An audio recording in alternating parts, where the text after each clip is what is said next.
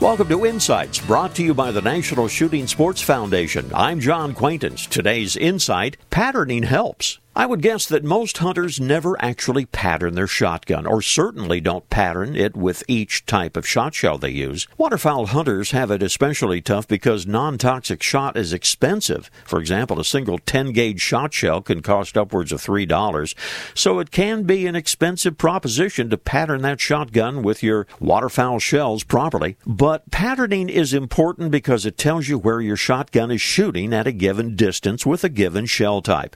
Here's how you do it. Uh, waterfowlers who shoot over decoys should pattern at 20 or 30 yards.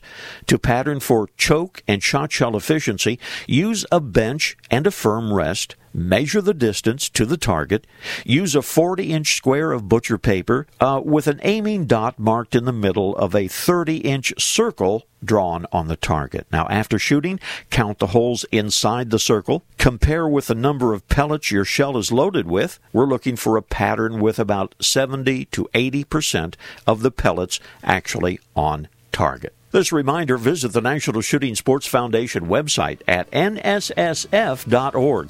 Lots of information about hunting and the shooting sports. This is John Quaintance.